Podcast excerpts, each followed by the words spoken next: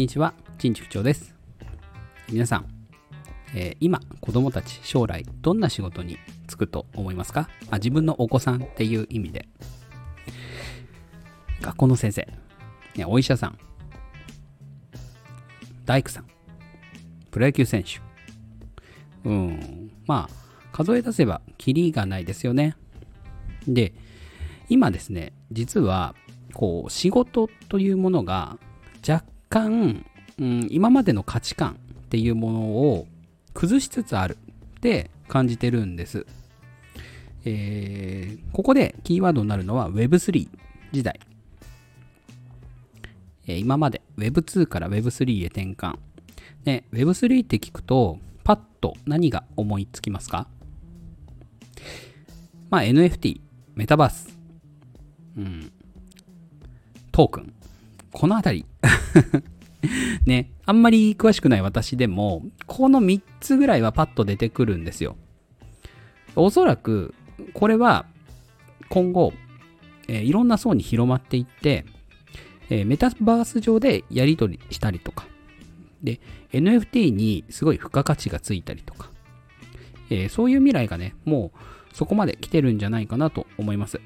うん。NFT とかね、実際に持ってみるとわかる面白さがありますよね。すごいですよね。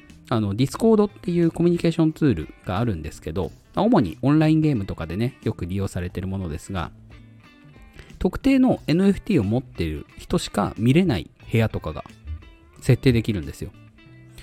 面白いですよね。コミュニティを作る上で、やっぱその NFT とかメタバースとかって、えーこれからね、すごい大事になってくると思いますよね。うん。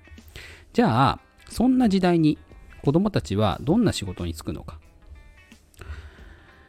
うーん、一周回って、クリエイターの時代が来る。って、最近思うんです。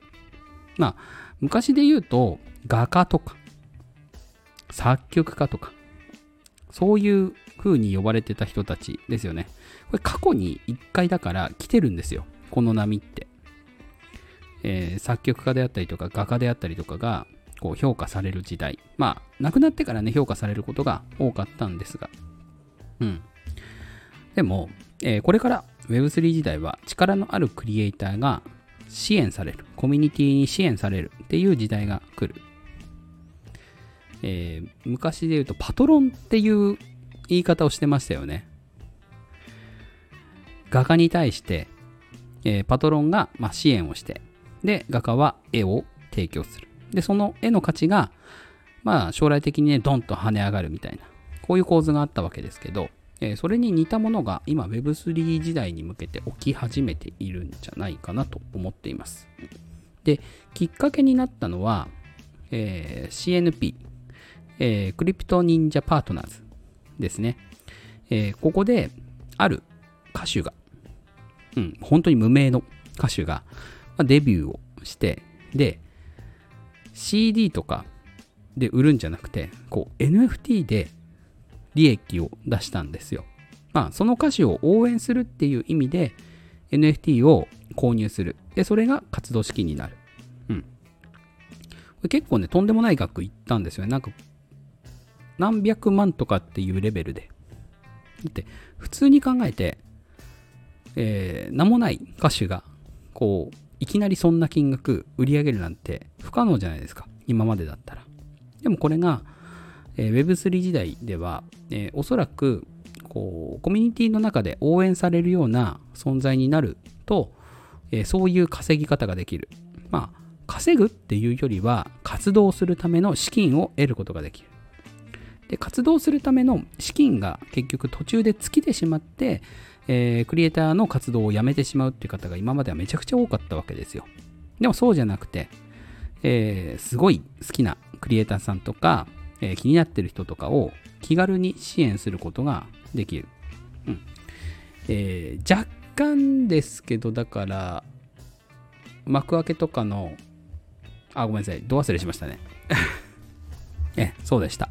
えークラウドファンディングですね。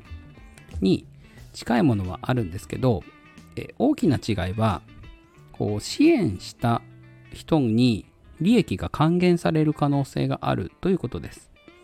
えー、なぜかというと、えー、例えば NFT ですね。NFT はそれ自体に価値が生まれることがあります。というか価値があります。で、えー、まあ、株式のような形で取引されることもあります。でそうなってくると、え、ただのクラウドファンディングではなくて、えー、自分も、えー、利益を得ることができる株主のような存在になれるわけです。でそうなってくると支援する方も支援しやすいですよね。えリターンとしてもちろん物品とか、ね、あの食べ物であったりとか、え生産品ですね。っていうパターンは、もちろんクラウドファンディングとして、えすごく理想的な形ですけど、えそれよりももうちょっと面白い、えー、流動性のある見返りが期待はできるわけですよね。うん。だからこそ、そういう応援してもらえるようなクリエイターさんって、えー、これからどんどん出てくる可能性があるわけです。じゃあ、子供はこれからどうするか。うん。えー、5教科だけ勉強するのって味気ないと思いません？正直。皆さん、小学生の頃、何の教科が好きでした？ね体育、図工、音楽、家庭科。私は家庭科が好きでした。結構。うん。そっちの授業って面白くなかったですか？うん。もちろんね、こう教科の授業も、やり方さえ間違えなければすごく面白い。でも、5教科だけじゃないですよね。小学校、中学校って。